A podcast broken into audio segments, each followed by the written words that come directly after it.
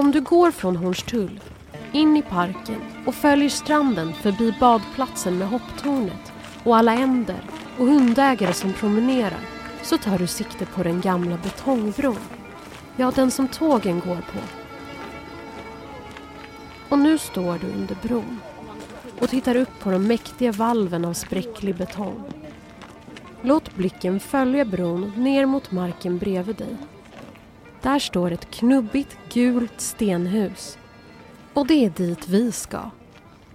Vi ska tillbaka till mitten av 1940-talet och träffa den romska flickan Katitzi. Hon är författaren och aktivisten Katarina Taikons barnboksalter ego. Och det var hon som bodde i det här huset. Andra världskriget rasar och i Europa förföljs romer och mördas i koncentrationsläger. Men i Stockholm har familjen Taikon äntligen fått någonstans att bo. I ett hus bredvid det här gula huset, men som revs för länge sedan. Ja, precis här. Kom, så går vi in till Katitzi.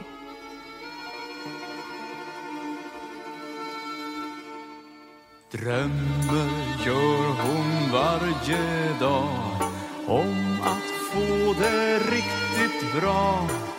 Gatitsi, Gatitsi drömmer att vara fri som du, att få ett liv som du. Hon vill vara glad som du, du. Detta är gamla Tantos gård, flera hundra år gammal, nu förvaltad av Stockholms stad och disponerad av zigenarsläkten Taikon. Här under de dånande tågen på Årstabron lever man i en liten avkrok av Stockholm och gör inte mycket väsen av sig. Men på sista tiden har det varit liv och rörelse i lägret. Det stundar till bröllop. Du lyssnar på Kvinnans plats. Historiska berättelser från Stockholm. En serie från Stockholms kvinnohistoriska med mig, Sofia Neves. Och idag om Katarina Taikon och Tanto. Och hur var det att växa upp som en romsk flicka i Sverige på 40 och 50-talet? Katarina Taikon föds 1932 i ett tält utanför Örebro. Hennes mamma dör kort därefter och hennes första år i livet spenderar hon på barnhem och i fosterhem för att till slut som sjuåring hämtas hem av sin pappa.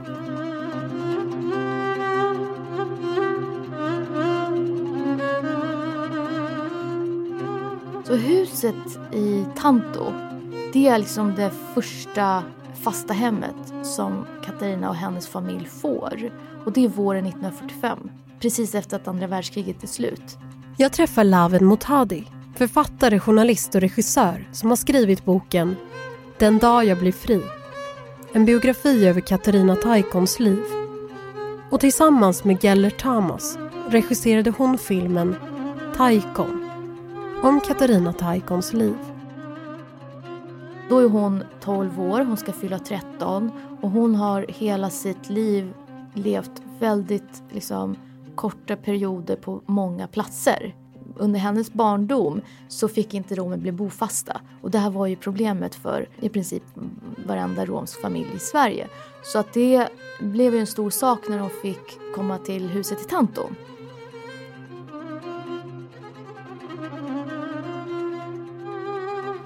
Då var det ju så att man hade ett litet kök, man hade kanske två rum. Det var, det var väldigt dragigt, det var kallt och det värsta var att det bodde massa råttor i Tanto som liksom kom in i huset och hon var helt skräckslagen för de här råttorna. Det här är ett utdrag ur Katarina Taikons bok Katitzi och Lumpnicke. Katitzi smög sig genom rummet där pappa Taikon och tanten låg. Ja, där låg också Katitzis tre småsyskon som pappa Taikon hade med tanten. Ska vi få något kaffe någon gång? muntrade tanten surt från den stora bädden på golvet där de låg. Jag kommer med detsamma tant. Snart, snart. Katitzi blev ängslig och sprang ut i köket. Det var kallt. Hon stoppade in lite papper i spisen och la in stickor som hennes pappa hade späntat kvällen före. Katitzi tände pappret under stickorna men elden ville inte ta sig ordentligt och det rök in. Hon började om från början och så småningom blev det bättre drag och det började brinna ordentligt. Sen gick hon fram till diskbänken för att ta fram koppar ur ett skåp ovanför bänken och Fy, fy, fy, jag hatar er alla! Jag hatar er! Förbaskade råttor! Något grått for förbi hennes ansikte och försvann in i ett hål. Katitzi var rädd för råttor och hon skakade. I detsamma kom Katitsis bästa vän Marianne in genom dörren. Hej Katitzi! Du är uppe tidigt som vanligt. Marianne kom av sig. Men vad är det med dig? Du är blek som ett lik. Råttor. Vi bor i ett råtthål, utbrast Katitzi. Jag tror att livet för ett romskt barn på 40-talet var väldigt, väldigt hårt. Jag tror att man, var man en, en 12-årig romsk flicka eller pojke så visste man att eh, man var stämplad. Man fick alltid blickar. Man var misstänkliggjord. Man blev anklagad för att stjäla. Man visste att man inte alls fick gå i skolan som de andra barnen. Du levde på något sätt ett parallellliv. Eh, sånt som andra barn tog för givet kunde du inte ta för givet. Under första hälften av eh, 1900-talet så eh, fanns det en policy i kommunerna runt om i hela Sverige att den romska minoriteten inte fick bostäder. Man fick inte ett fast hem. Och det har att göra med en diskriminerande Eh, politik som fördes i Sverige på den tiden. Eh, kommunerna ville inte ha Eh, romer som kommuninvånare. Och det ställde ju till eh, massa problem naturligtvis för eftersom de inte hade en fast bostad så kunde barnen inte gå i skola. Och det är ju någonting som både Katarina och hennes syster Rosa har eh, eh, skrivit och, och vittnat väldigt mycket om att eh, de var ju i princip eh, inte läs och skrivkunniga förrän de blev vuxna. Det fanns också en anledning för romerna att frivilligt resa och det hade att göra med deras yrken. Att de eh, jobbade mycket med hantverk. Eh, många familjer, bland annat då Katarinas egen pappa, drev tivoliverksamhet. Och då åkte de från ort till ort och liksom erbjöd sina tjänster, slog upp tivolit och efter liksom några veckor när man hade varit där så, så reste man vidare. Det här gjorde man mest då på sommarhalvåret. På vinterhalvåret så vill man ju bli bofast och liksom man ville ha en fast punkt men eh, det stora problemet var som sagt den diskriminerande politiken som fördes i Sverige på den tiden. Sony höll fram sin nakna arm. Katitzi såg det tatuerade numret på handleden. Det stod ett Z före siffrorna. I Katarina Taikons bok Katitzi Z-1234 får vi träffa Soni, en romsk kvinna som har överlevt förintelsen och nu tagit sig till Sverige. Varför gjorde de så där? frågar Katitzi. För nöjet att förnedra oss. Få oss att känna oss som djur, märkta som boskap drevs vi mot slakterierna, gaskamrarna. Z? Betyder det zigenare? Katitzi stirrar förhäxat på Sonis handled. Ja, Z står för zigenare. Man skilde på människor, romer och judar. Som människor räknades bara tyskar, skandinavier, ljusa människor. Till slut trodde jag det nästan själv. Jag menar, hur kunde allt detta hända annars? Hur kunde det annars vara möjligt? Tortyren?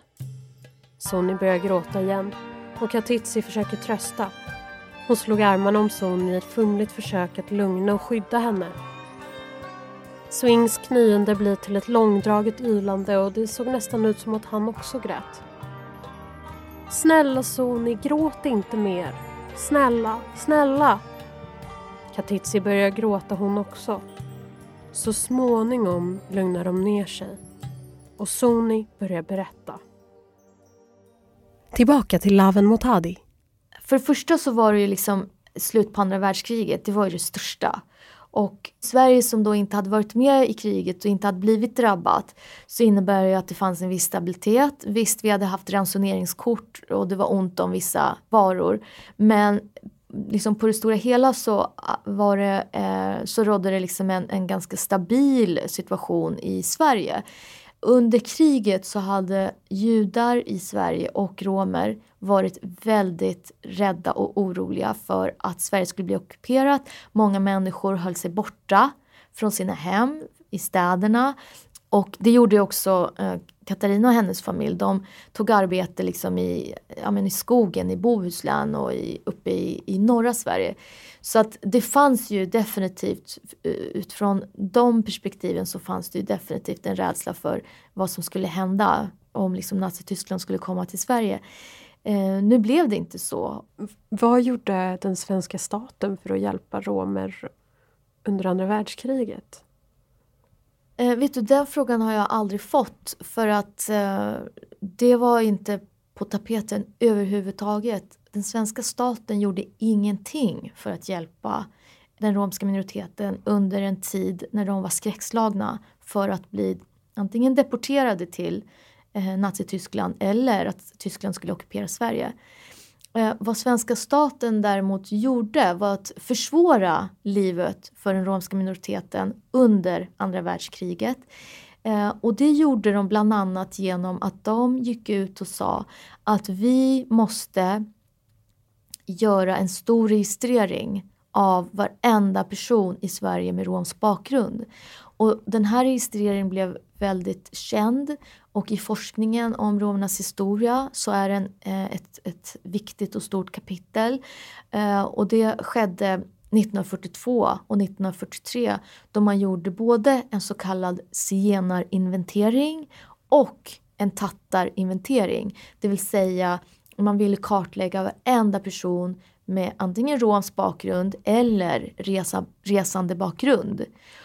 Och det gjorde man då organiserat, systematiserat en dag 1942, jag kommer inte ihåg vilken månad det var, det kan ha varit maj, så gick eh, svenska myndighetspersoner in i romska läger och eh, upprättade listor på eh, familjerna, på föräldrar, på hur de här liksom släkterna hängde ihop, hur många barn man hade, vad man försörjde sig på. Eh, Eh, och, och också i vilken grad man var rom.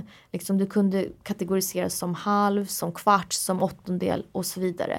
Och de här registren finns ju kvar och de var länge eh, sekretessbelagda för att de var ju så känsliga. Men nu så har det gått så lång tid, efter 70 år så upphävs sekretessen och ja, i mitt arbete med Taiko så var jag naturligtvis tvungen att, att kolla upp det här. Och då hittade jag också hennes familj. De blev registrerade under andra världskriget. Och varför var det här så problematiskt? Mm. Det var ju för att att samla ihop människor utifrån en rasgrund eller utifrån en, en etnisk grund. Eh, det var ju precis det som man gjorde i Nazityskland.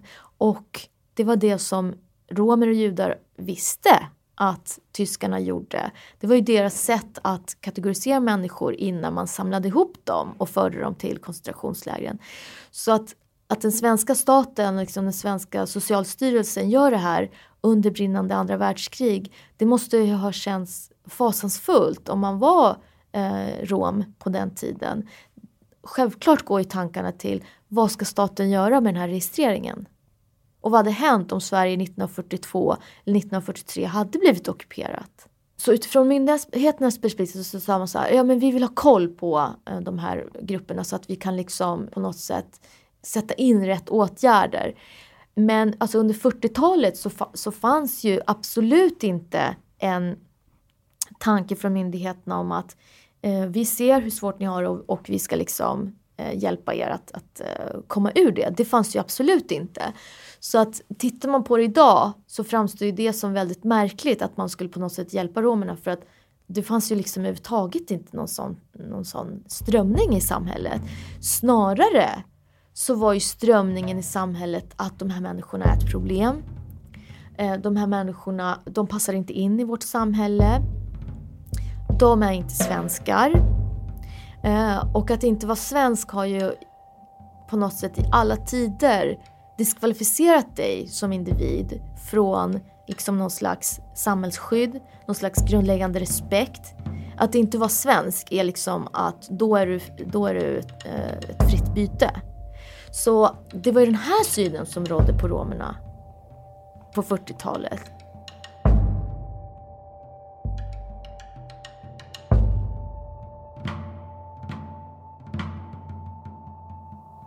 Till och med så fanns det ju de som alltså bara några år tidigare sagt så här, de romska barnen de har ett annat kynne, de, de passar inte i den svenska skolan. Det var ju så man motiverade att de inte fick komma in. Och bara liksom 20 år innan så fanns det statliga utredningar i Sverige som sa att tyvärr är ju de här människorna svenska medborgare så vi kan ju liksom inte kicka ut dem. Men vad vi däremot kan göra det är att göra livet så surt för dem, så svårt för dem att de själva tar sitt pick och pack och lämnar Sverige. Det sa statliga utredningar i Sverige på 20-talet. Så på 40-talet fanns det absolut ingen idé om att de här människorna har rättigheter. Och därför blir registreringen så himla problematisk och så farlig. För att då tänker självklart romerna den svenska staten aldrig velat oss väl. Att de nu vill registrera oss, det måste vi se som fara. När Katarina och hennes syskon flyttade in i Tanto och fick en riktig adress så blev det även möjligt för dem att gå i skolan.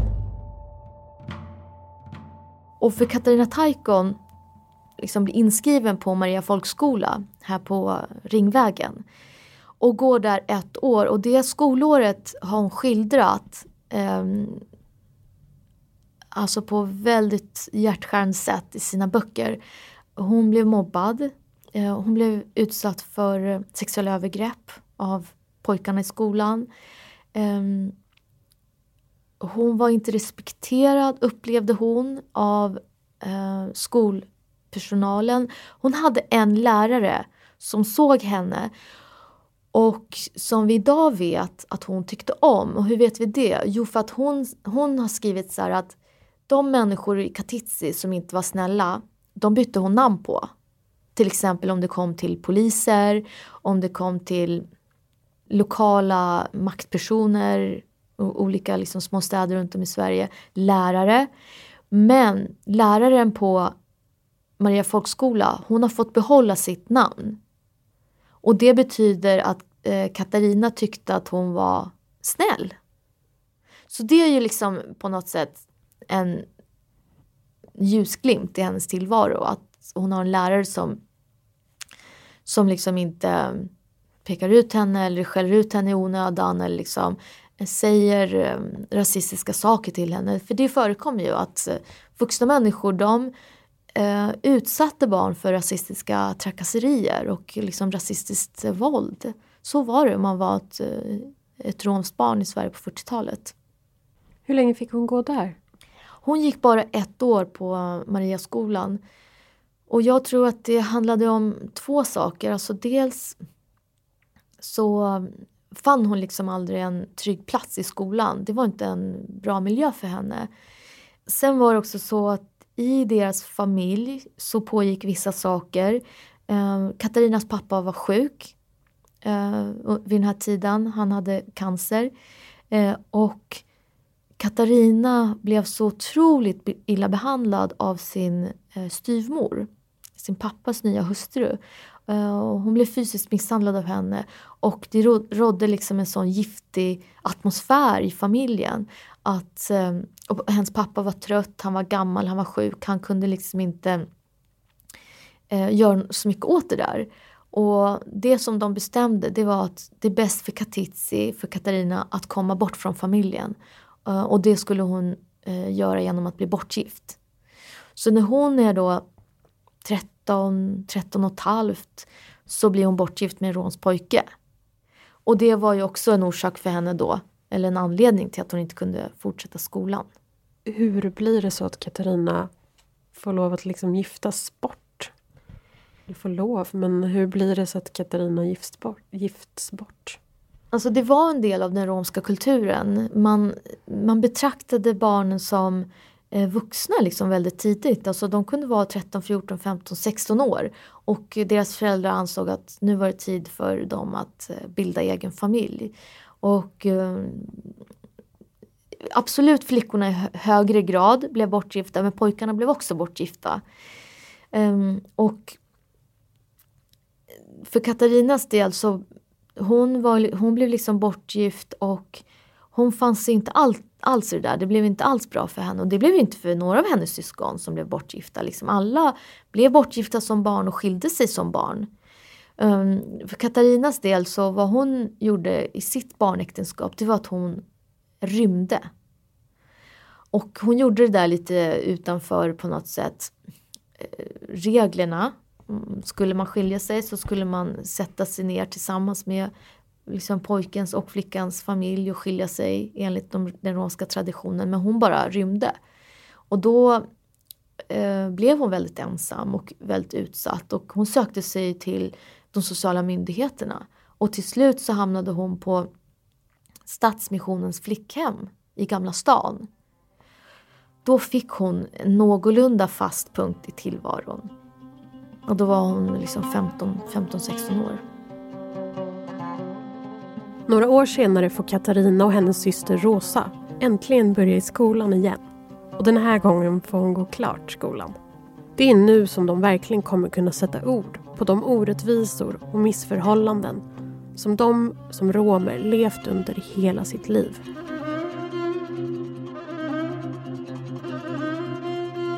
Då går de två år eh, på Birkagårdens folkhögskola här i Stockholm. Och de här två åren blir jätteviktiga för dem. De blir liksom helt avgörande. Och de liksom kommer i kontakt med världen utanför. De får lära sig liksom historia, samhällskunskap, geografi, eh, politik och så vidare. Och alltså det, det, finns faktiskt en ganska konkret händelse som väcker Katarinas tankar och, och som finns med henne liksom, från 50-talet tills hon själv tar det här klivet och börjar formulera sig politiskt. Och det är att hon får veta om FNs deklaration om de mänskliga rättigheterna. Det är där på skolan som vi får hitta manifestet om de mänskliga rättigheterna. Här hör vi Katarinas syster Rosa Taikon från dokumentären Taikon som Laven Motadi regisserat. Och då säger Katarina, men Rosa, har du sett vad det står i den här boken?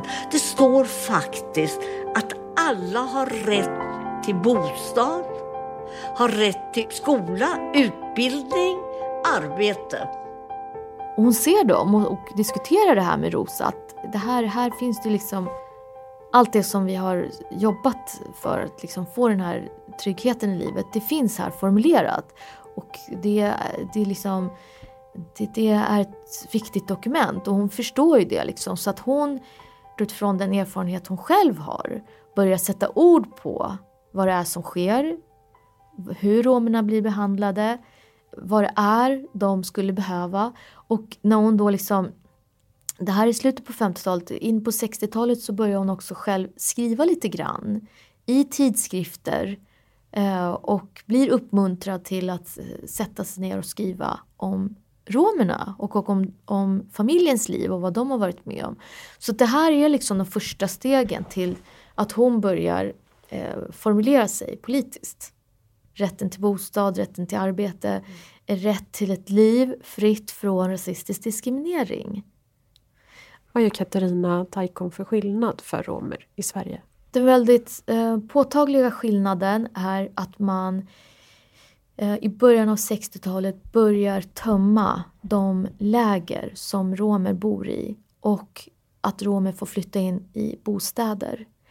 Eh, det är den absolut stora Eh, den, första och största uppgiften som hon och hennes eh, eh, kamrater lyckas förändra. Och i Sverige var det så att om du inte hade en fast adress så kunde du varken få jobb eller skola. Det var liksom grunden för allting.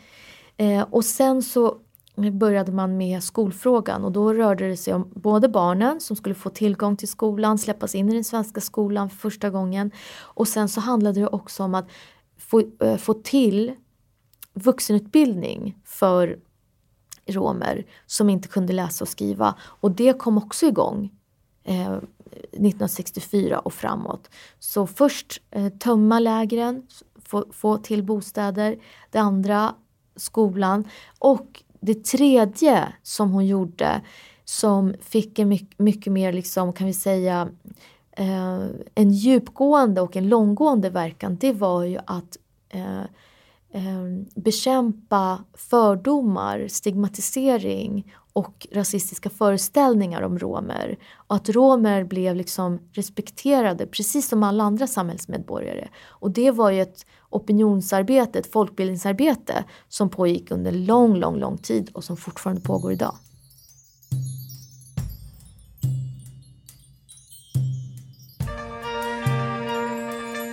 –1982 drabbas Katarina Taikon av hjärtstillestånd. Då är hon bara 50 år gammal. Och på grund av syrebristen har hon redan fått svåra hjärnskador. Efter det ligger hon i koma i 13 år. Tills hon 1995 går bort. Nej, men när man tänker på Katarina Taikon och Tante Lunden, det är ju väldigt förknippat med både henne och med romerna. De bodde här och levde här. Så kan man också säga att Katarina Taikons liv överhuvudtaget är väldigt mycket ett Stockholmsliv. Idag så har jag svårt att röra mig i Stockholm och inte bli påmind om här gjorde hon det, här låg hennes glassbar. Var man med i den stora första maj-demonstrationen och uppmärksammade romernas situation. Umgicks med konstnärer och andra. Så att eh, för mig har det blivit så att var jag än liksom befinner mig i Stockholm så finns det alltid en taikon-koppling.